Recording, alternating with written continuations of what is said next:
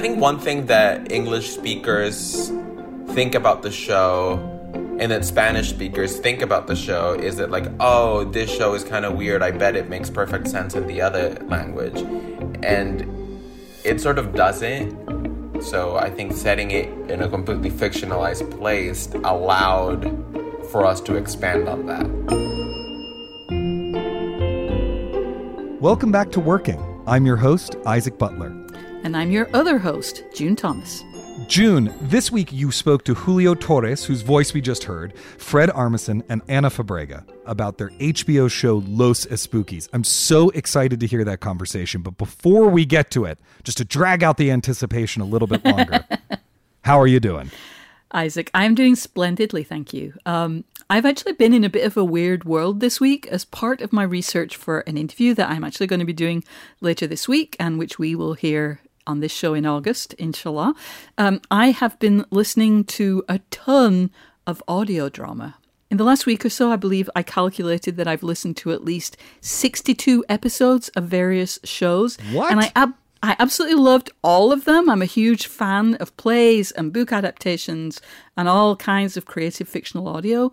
But as often happens when you do a lot of anything that is not part of the real world and actuality and all of that, I do feel like I kind of lost touch with the real world ever so slightly. Like this morning, a colleague asked me something about a news event, and I had to like work through a mental inventory of I had to go through the epic dramas and I had to get through the Indian shenanigans and then I had to figure out what was going on with the lost planes. And then I finally got to the news.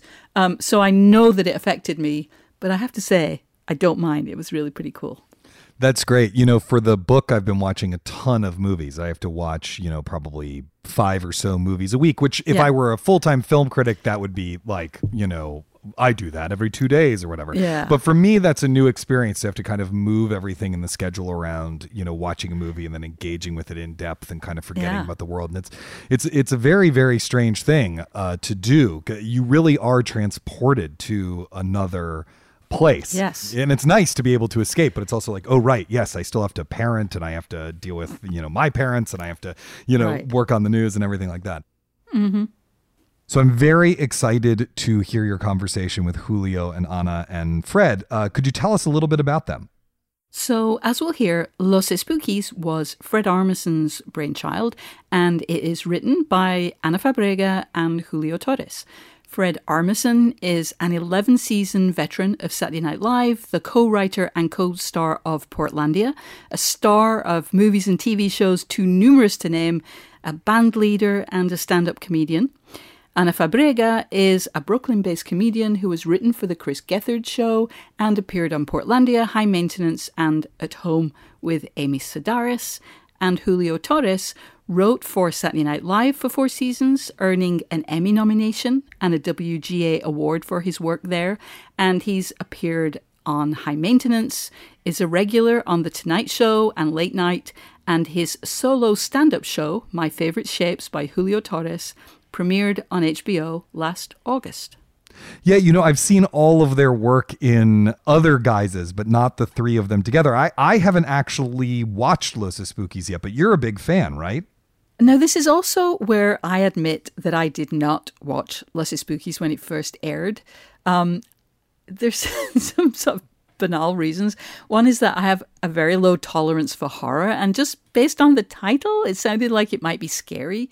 And some of the people in the show, specifically Julio Torres and Ana Fabrega, they, when they do their solo comedy, I think it's incredibly smart and incredibly sharp, but it isn't quite my thing. It's a bit more absurd than I generally enjoy. But when I finally did sit down and watch the show, I absolutely loved it. It's amazing. I recommend it absolutely without reserve uh, to everybody listening to this interview. It's written by Julio and Anna, and it does have some of the magical, absurdist elements that I kind of associate with their individual work. Uh, but it's very funny and very sweet, and it's very grounded. And Isaac, it is explicitly about the process of creativity, about having crazy ideas and getting together with your friends and making them happen, and maybe getting paid for it, maybe. And also, it isn't all that scary. It's, I would say that scary things, espantos, as they call them, are what the group of friends is obsessed with, but it's kind of a MacGuffin in the show. Like, it's not scary. It's about the creating of scares for other people. Um, it's really about creativity, and it's great. Well, I have not seen the show yet, but that description absolutely sold me on it. So I'll have to watch it and report back at a later point. Uh, before we begin, though, since this mm. is a show about process, perhaps we can pull back the curtain on our own process and just mention that this was actually taped as a live streamed show uh, with a live audience or as live as an audience can get in uh, these pandemic times. And I know there were some slight technical complications on our end. There were. We we did indeed have some technical difficulties.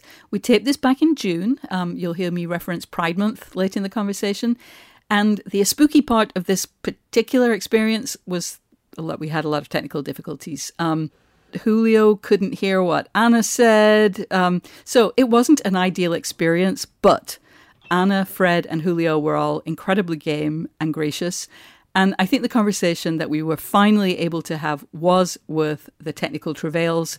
Um, but yes, in full transparency, we did have some technical challenges that night.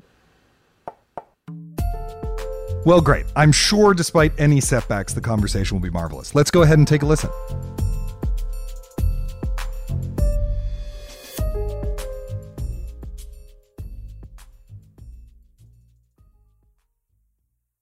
What's the best way to learn a language? Immersion, living where the language is spoken and using it every day in everyday situations. But if that's not on the cards this year, you can still learn a language the second best way, and that's with Babbel. I've used apps in the past to learn new languages, but when I came across Babbel, I wondered if it could help me refresh my knowledge of a language I once spoke well, but was now a little bit or quite a lot rusty. I have to say, I was impressed. The advanced lessons were really useful, tips and idioms that can help with in depth conversations on topics that I can actually imagine chatting about. Babbel's quick 10-minute lessons are handcrafted by over 200 language experts to help you start speaking a new language in as little as 3 weeks. Babbel is designed by real people for real conversations, and the tips and tools are approachable, accessible, rooted in real-life situations and delivered with conversation-based teaching so you're ready to practice what you've learned in the real world. What's more, all of Babbel's 14 award-winning language courses are backed by their 20-day money-back guarantee.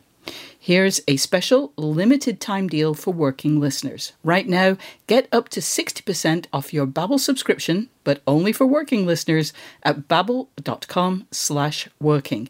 Get up to 60% off at babbel.com slash working, spelled B-A-B-B-E-L dot com slash working rules and restrictions may apply. So let's talk about how Los Espookys came into being. Um, Fred, I believe you were involved in that original creative spark. Yeah, I wanted to do something in Spanish and something that was set in a Latin American country, but that didn't focus on that, that, that had a, a story that was outside of that. And I just thought something with with the idea of something scary, but not scary on screen, more about people who love things that are scary. So it just started from there, and then when Julio and Anna joined, they sort of made it into what it is that we see. So it was kind of, it just came from that and then just developed into something much bigger. And so that, that was basically the, the, the premise of it. I, I like the idea of a group of four there's something about that that I that just always seems really cool to watch, and so that, that it just went from there. Anna and uh, Julio, you are the writers and the showrunners as well as being in the show. Now, I understand that Julio, you can't hear Anna, so you can be completely. You can say whatever you like because he's not going to be able to hear you. He won't be yeah. tethered down by my ears. Exactly. So, Anna, I'm wondering first of all I know that you've written comedy before, but mostly sketches, or I think exclusively sketches or like character things. How was it to write narrative? I mean, what's effectively kind of a sitcom? How, how was it to switch to that kind of writing? Well, in some ways it was easy because you just think of it the way you would approach any sort of comedic piece, and it, you know we just started writing with like, well, what do we think is funny? Here are just uh, you know a bunch of ideas of things that are making us laugh, and then by there started piecing together what the narrative would look like, um, and that is often how I approach writing. Is just here are some things that are making me laugh, and then find ways to connect them because this is um, a bilingual show, um, did you write in English and Spanish? Were you both kind of writing in the same language? How did that whole process work? You know, I can tell you how we do it. I, I feel like to this day I am not convinced that it is the right way of doing it, but somehow it is it is the way that we ended up doing it because the way that you know making a television show works, you need you need to show it to the network and that is sort of like step one. So then we started writing it in English, knowing that it was going to be performed in Spanish. So it was almost it's almost like an exercise of having one foot in both grounds because you you know we're typing in English but in our brain we can hear it in Spanish and actively make decisions that we know are going to work in Spanish as we as we uh, type in English. And then the the second part of that very strange exercise is translating it back to what was basically the original conceit, but that was never actually on the page. And then that becomes the the shooting script. But then we have the script one, which is in English, which becomes the the subtitles.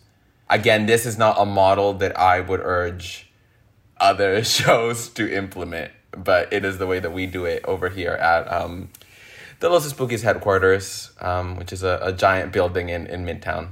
Well, speaking of Los Espookys headquarters, one of the interesting things about the show is that we don't know where it happens. It's it's a kind of unnamed place. I believe you taped in Chile, but there are kind of aspects of Mexico, it feels like in certain ways. Why did you choose to kind of be in a, a non place rather than have a specific setting? It, it, happened little by little where the original idea was that it was going to be, take place in Mexico City. And as we were, uh, as the show started to develop, uh, it turns out we were going to shoot in Chile. Great. So we were all ready to go.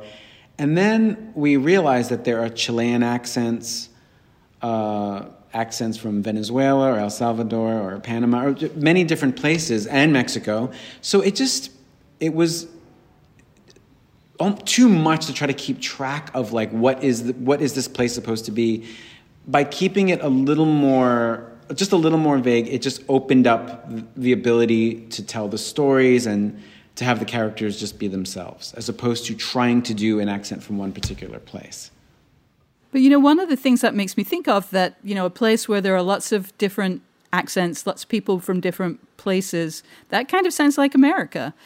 Did you ever think about setting the show in the States?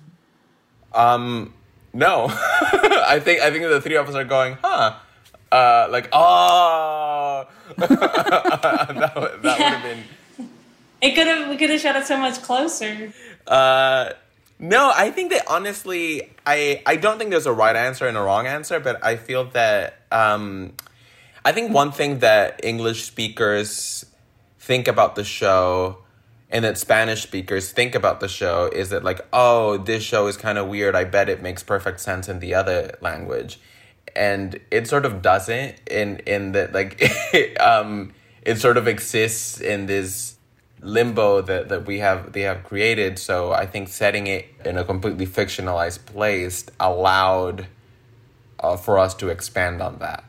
Uh, because then if you shoot it, if, the minute you decide that it takes place in a real place, then you have to adhere by the rules of that place uh, in a way that wasn't as exciting to us as just like making up a country the show is basically realistic, but there are these a lot of supernatural and kind of surreal elements that are baked into the premise. Like, Andres, Julio's character, can basically control time and space and, and can see the future and can teleport. And Tati, I mean, basically can do anything and also at the same time nothing. Um, but I'm sort of curious, Anna, why you wanted to have that magical element to the show. I mean, it wasn't something that we had thought about explicitly like let's have a magical realism element. We just were writing and wanted to be able for anything to happen. And you know having a, a it based in what is a more or less seeming normal place but allowing all these bizarre things or supernatural things to happen without anyone saying that it's weird or it having to be explained why Andres can see through the gem. Just he can see through the gem, and everyone knows that, and it's accepted, and it's not weird. Um, so yeah, it just allowed us to do whatever we wanted without having to create some sort of like rigid set of rules that a lot of uh, you know that I think you see when when there's in certain like sci-fi worlds, it's like very precise rules, and ours is just like anything can happen. Is that how you felt, Julio? Did you kind of want to limit the magic, or did you feel, as Anna does, that there were that it effect- effectively was without limits, that you could do whatever and, and it would be just fine, or did you kind of want to have some rules about it? Um, if that is what Anna said, um, I, I agree. I um, because the, the, the quote unquote magic on it, it's not really magic. It they, they it almost feels more like like literary devices rather than th- weird things that happen. Because it because really like the oddities on the show they go unexplained and i feel like they go unexplained because y- you're not to dwell on them you know? It's not like like a comic book movie or like a like a harry potter movie or something where you like there are like these like little rules that you have to learn in order to uh, understand the world. And because as soon, as soon as you start making little rules then you you're like painting yourself in a corner. Whereas here it's like you know the second we decide that it's funny for andres to do this thing he can just do it. Um, and it's there, there's a freedom that comes with it that i think is reflected in anna fred and i's uh, individual work where uh, things happen, but they happen because it's fun for them to happen, and sort of our our interiors wanted them to happen, um, rather than than like creating this like little box.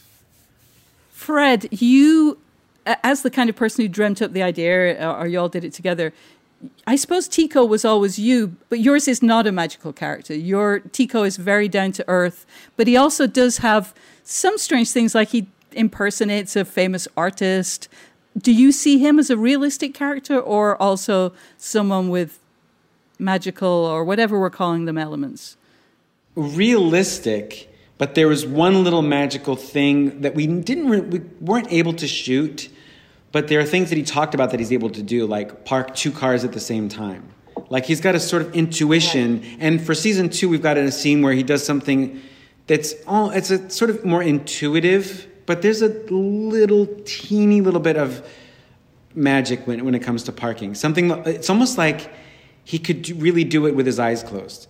And he, I think he just sort of like you know he just can envision where a car could fit. We've it's been in the in the writing stages of the show. We haven't really quite done it, but it's it's there. It's sort of but he's basically realistic though. He's more uh-huh. in the uh-huh. real world. We'll be back with more of June Thomas's conversation with the creators of Los Espookys after this.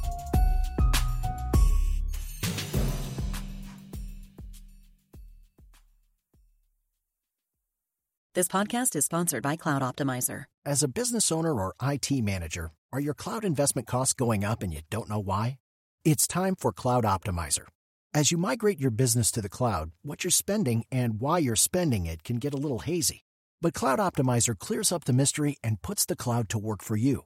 Cloud Optimizer starts by analyzing usage patterns, right sizing resources, leveraging discounts you may not be aware of, implementing automation, and much more. And by reducing unnecessary expenses and maximizing performance, Cloud Optimizer guarantees you a savings of five times what you spend for their service. As you utilize cloud based services more and more, you don't have to lose sight or control of your spend. You can stay agile, streamline your costs, and optimize your performance, plus save significant money with Cloud Optimizer. Make the cloud work for you with Cloud Optimizer. Get a free assessment and find out how much you can save by going to cloudoptimizer.com. Go to cloudoptimizer.com for your free assessment. That's cloudoptimizer.com. One of the things we'd love to do with this show is help solve your creative problems, whether it's a specific challenge about your work or a big question about inspiration and discipline. Send them to us at working at slate.com. Even when we can, we'll put those questions to our esteemed guests.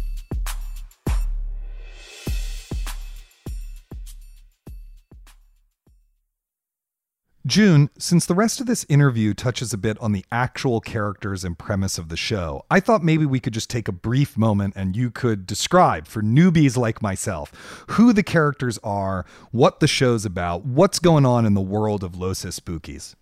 Good call, Isaac. So, Los Espookys are a group of four friends, all very different types of people from different backgrounds and social classes. There's Reynaldo, played by Bernardo Velasco, who is sweet and kind and charming. There's Ursula, played by Cassandra Ciangherotti, who is really serious and down to earth. Ursula's sister Tati, who's played by Ana Fabrega, is she really kind of defines descriptions. She's really not of this world. She is the absolutely absurdist element in the show, incredibly funny. And then there's Andres, played by Julio Torres, who is an extremely rich and privileged and gay heir to a chocolate fortune he is not kind of a sympathetic character in many ways, and yet when the four of them come together, it is kind of like a magical assembly of different types of people who come together and, and really make a perfect team. And then Fred Armisen is Reynaldo's uncle Tico. So, unlike the rest of the gang, he lives in Los Angeles, and he too, in his own very different and distinct way, is incredibly creative. In his case, his great passion and gift is for parking cars. So he works um, for a valet company, beep beep. And so he's kind of off on his own, but he also interacts with the core four. But Los Espookys, they get together, they have a kind of a business, although it's just kind of getting going as a business, to create espantos, uh, which translates roughly to like scares or shocks. And so, for example, they stage an exorcism so that an older priest can kind of outshine this younger, charismatic colleague that is getting all the uh, kind of the cool points. Uh, or they set up like kind of haunted house for a slightly complicated inheritance scheme. So basically, they're incredibly creative and incredibly committed. And this is really the kind of show where when you kind of explain what's going on, it just kind of makes you scratch your head. But trust me, it works. As you well know, June, I trust you inherently, indubitably, I don't know, some word. Let's rejoin your conversation and hear more about their creative process. Working is a show about creativity. And one of the things that's really striking about Los Espookys is that the four of them, and also Tico in his own way, are really dedicated to creativity. I mean, Ronaldo renounces relationships because he's just so obsessed with making his horrors, making his scares. Is that something that you also all feel that you that it's just so important to you that your creativity that you make other sacrifices? Uh, actually, I'll make Anna reply to that question if, if I can. I mean, to an extent, I think we're all uh, very dedicated to the work we do because we love doing it. And if it wasn't our job, it would still be something that we're doing in our lives. Um, but I think, unlike Ronaldo, I have healthy boundaries for when to say this is my time and this is work time. But even if I'm not working, I still, you know, write and do other creative things just because it's what I have always done. Yeah. Fred, I'm, I'm, when I was reading your biography before, like, it's not normal to do so many things. Do you also kind of see yourself in in the young people of Los Espookys who have this dedication and this obsession with trying creative projects? Definitely. You know, it's um, it's almost like it, it, seems like it's like workaholism, you know, like wanting to work all the time, but it's every one of these endeavors is artistic. So I just feel like while we can, while I can, absolutely, I just enjoy it. I just like it. But there, the show to me, or that group, is more also about optimism in being in a group.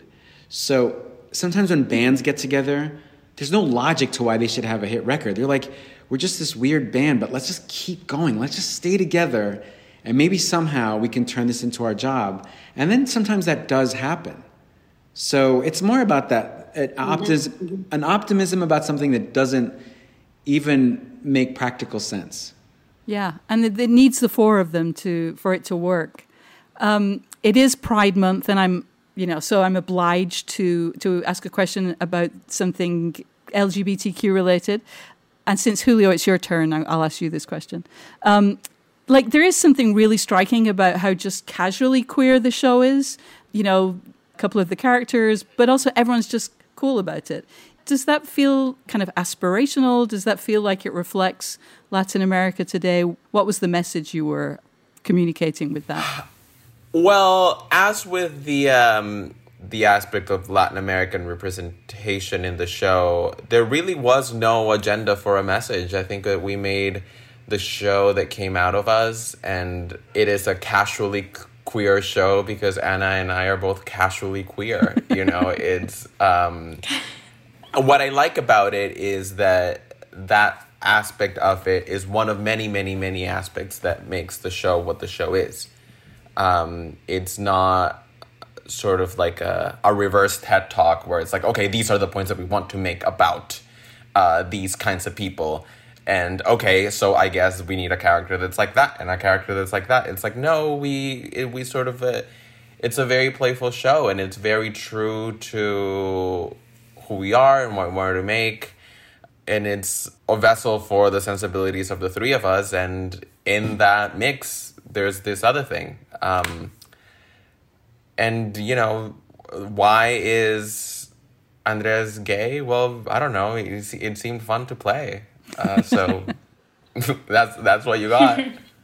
Yeah, that makes me think of something else, though. That you know, you guys were writing the show, and you didn't give yourselves the most sympathetic characters. I mean, Andres is so wrapped up in himself, and you know. Yeah. Whereas, you know, Ronaldo, Yeah. my God, Ronaldo is the sweetest character on television. No one's been as nice I as know. Ronaldo. Ursula is like she's such a great role model. She like she will teach you how to get paid. But Andres is he's just wrapped up in himself and Tati is just so You know weird. what I was thinking?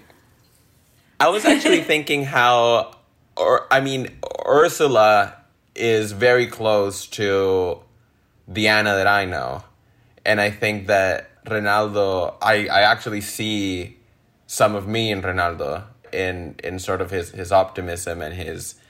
I think Ronaldo is like parts Fred, parts me. It's just like sort of like the better part of everyone.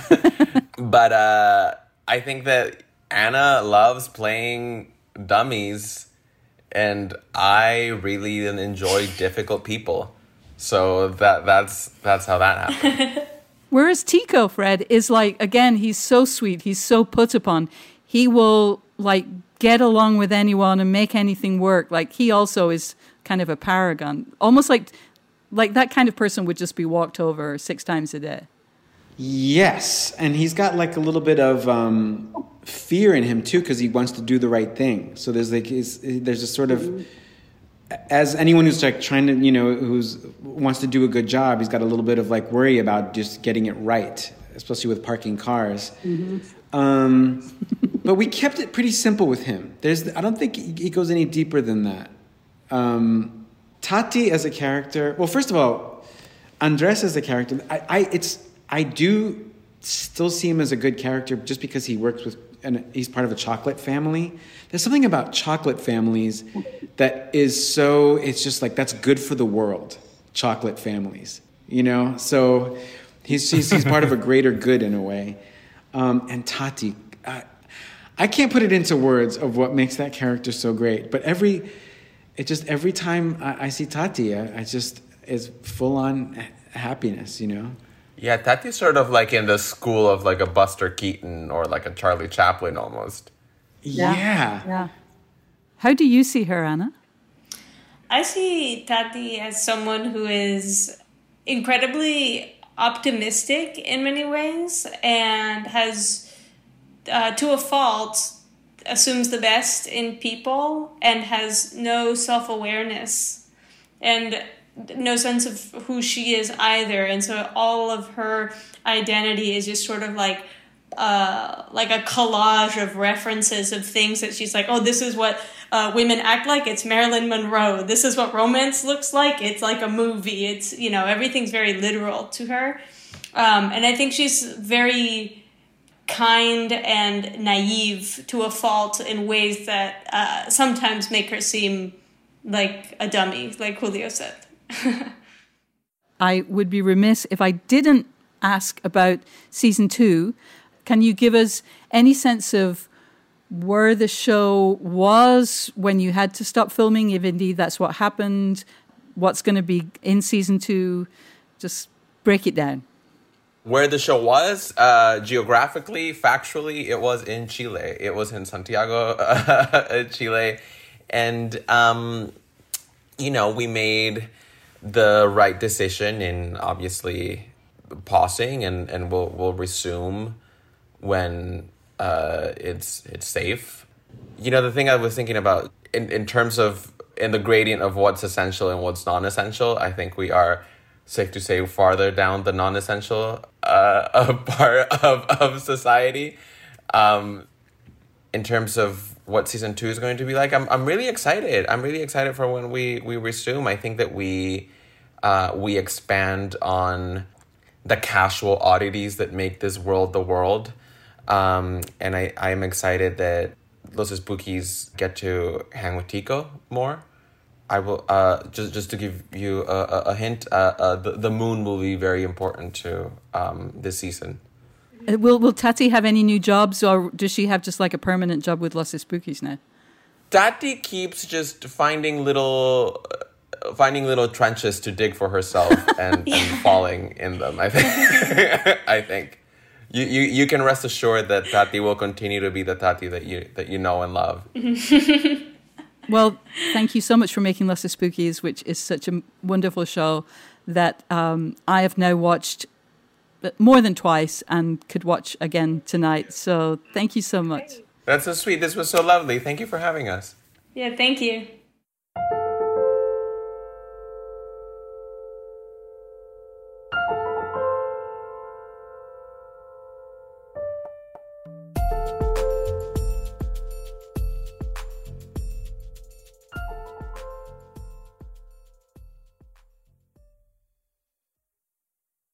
June, that was such a great and entertaining conversation. And I really enjoyed hearing about their process.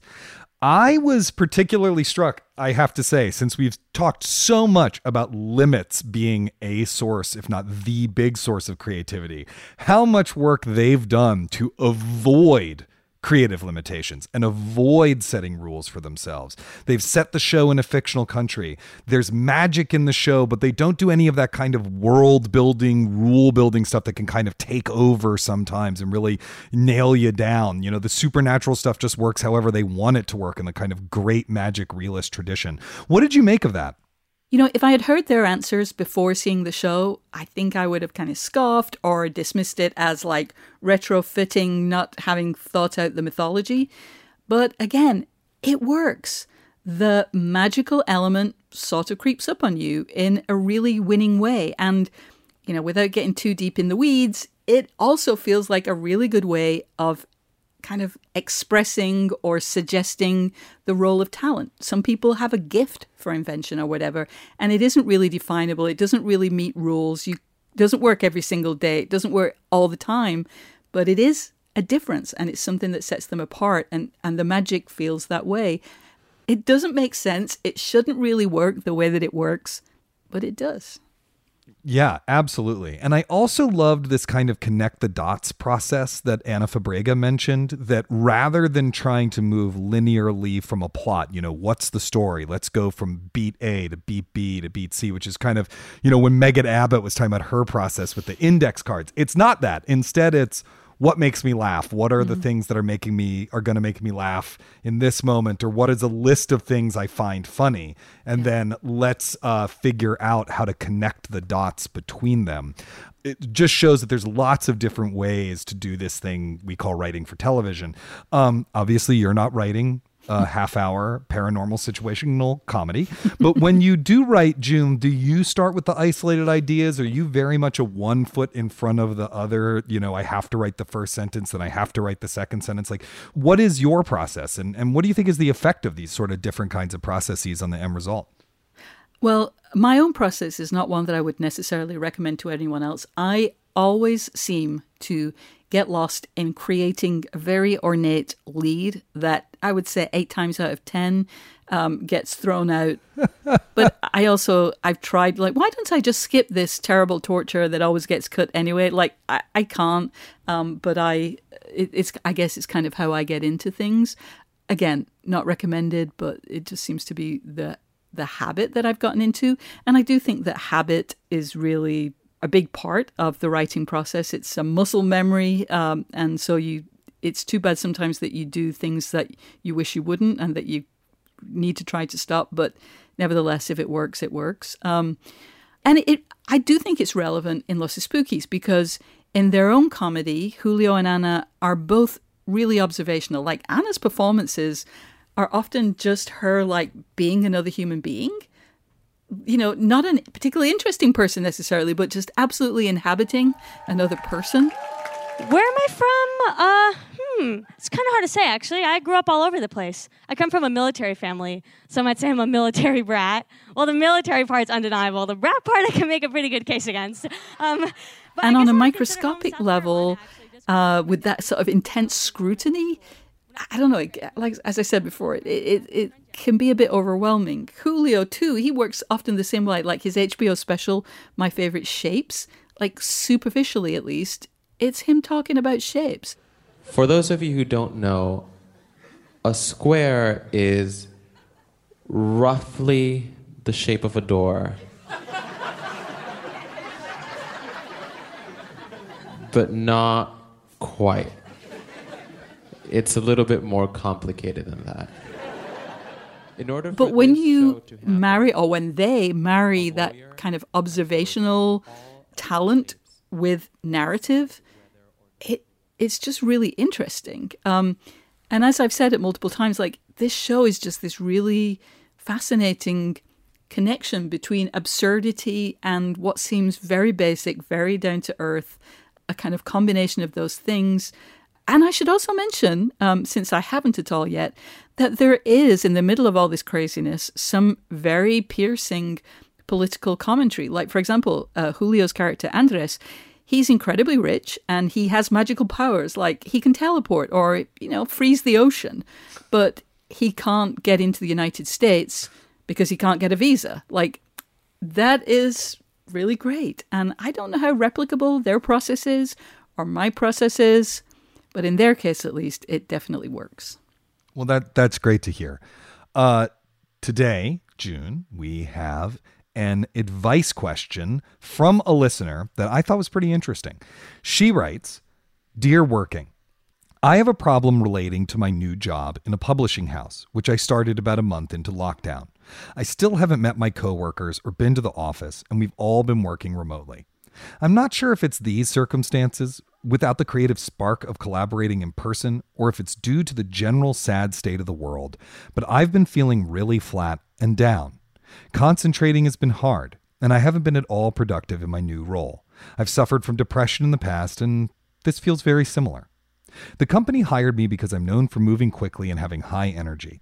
But since I began, it feels as if I'm knee deep in molasses, and I've hardly made any meaningful progress in 2.5 months. I might be projecting, but I feel as if the company is disappointed with my performance so far. My question is this Do I talk to my new boss about my mental health issues? She is a fair minded and sympathetic person, and I believe we should be more transparent and open about issues of depression and anxiety. So why do I feel cautious about raising this? What would you do? Cheers and warm wishes.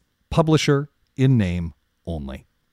June, I want to hear what you have to say first because between the two of us, you're the manager here. So, uh, what do you think? You know, it's hard to say what would you do because it everything is so dependent on the company, the culture.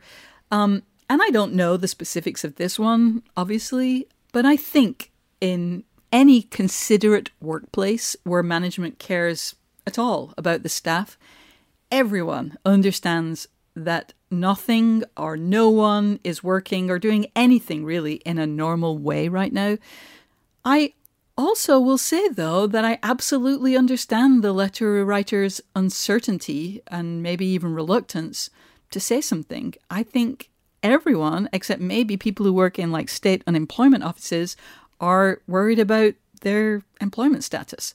So I get the just kind of, mm, I don't know, the uncertainty. But there is also a heightened concern for mental health, a kind of more of an awareness right now. And unless, letter writer, your gut is telling you that saying something might lead to even greater anxiety, I would recommend that you do say something to your manager. I suspect, apart from anything else, that thinking through what you'd say might help you process it. And as someone who is a manager, I would also say that it would be helpful if you could spend a little time coming up with potential strategies. I don't think this is something where you can think of a potential solution, but doing that kind of thinking and doing that kind of work about what could help you, what could help you feel better, what could help uh, heal you, um, that would be good. Managers are often horribly overworked themselves, so the more help you can give them, the more helpful they can be. And I would add that given that this is a relatively new job, I mean, it seems like you have a really, you really respect your manager, but if you haven't yet bonded with them, you might want to talk to HR because they often are the best source of information and resources. Like they, they have all that stuff down, and that might be a really good help right now. I think those are all really, really great points. So I only offer this in the the spirit of yes anding everything June said because I think it's really, really smart. Um, but the first thing I would say is just um, not that I necessarily think you are, but please, please, please do not beat yourself up for how you're feeling and your lower level of productivity and your kind of molasses like state everyone is feeling some degree of what you're feeling right now. A couple months ago, I was talking to a friend of mine who's an editor at a publishing house, and he said, I can't do any editing right now, like the in depth work with the manuscript that editing takes. I'm just really struggling with that. So I'm doing everything else in my job that's not the in depth work with the manuscript right now and just waiting till I can really do that again. You know, so you are not alone, and hopefully you don't feel alone. And so I think that part of what is important beyond the job stuff, and, and June said all sorts of helpful things there, is that you're finding opportunities outside of your workplace to socialize how you are feeling and discuss it so that you will uh, feel less alone about it, so that you'll see how other people are handling it, et cetera, et cetera, and so forth. So if you don't have people you can talk to about it, the more that you can work at that, I think is really important. Uh, particularly, it might, since you say that you've experienced depression in the past, and this feels a lot like that, you might want to consider if you don't already go to a therapist to start going to a therapist and talking to them. I go to a therapist who I see once a week over Zoom. It's been extraordinarily helpful in keeping me on track with my job and with my life. Um, I, I absolutely swear by it. And also, uh, I'm not saying this is what you're doing, to be clear, because I don't know you, but if part of the issue is simply that you need that kind of outlet, that you need that kind of socialization, uh, it might be misplaced to go get it at the workplace. I I, I don't know, but uh, I think June is right that in preparing to have a conversation with the people around you, which may include your boss or someone at HR, um, you'll learn a lot about what's actually going on and and what you feel able to do about it, and so that that will be important. Um, you may also just tackle tactically speaking, want to do some kind of testing the waters friendly thing that is not about like, hey, I'm struggling in this way, but just like, whew, it's harder to get stuff done in a day than it was before all this or you know whatever. There's casual ways that you can kind of test the waters before having a more serious conversation as well. Publisher in name only. Thank you so much for writing us and i hope that this was helpful And to the rest of our listeners, we hope you've enjoyed the show. If you have, please consider signing up for Slate Plus. Slate Plus members get benefits like zero ads on any Slate podcast, bonus episodes of shows like Slow Burn and Dear Prudence, and you'll be supporting the work we do here on Working. It's only $35 for the first year, and you can get a free two-week trial now at slate.com slash working plus. Thank you so much to Fred Armisen, Julio Torres, and Ana Fabrega for being our guests for this week. And, as always, an extra special thanks to producer extraordinaire Cameron Drews. We'll be back next week for a conversation between Rumaan Alam and Adrian Tomine. Until then, get back to work.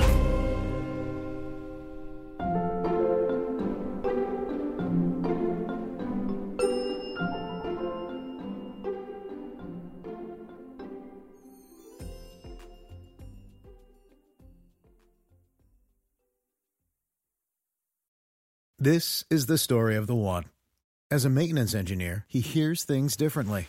To the untrained ear, everything on his shop floor might sound fine, but he can hear gears grinding or a belt slipping. So he steps in to fix the problem at hand before it gets out of hand. And he knows Grainger's got the right product he needs to get the job done, which is music to his ears. Call, clickgrainger.com, or just stop by. Grainger, for the ones who get it done.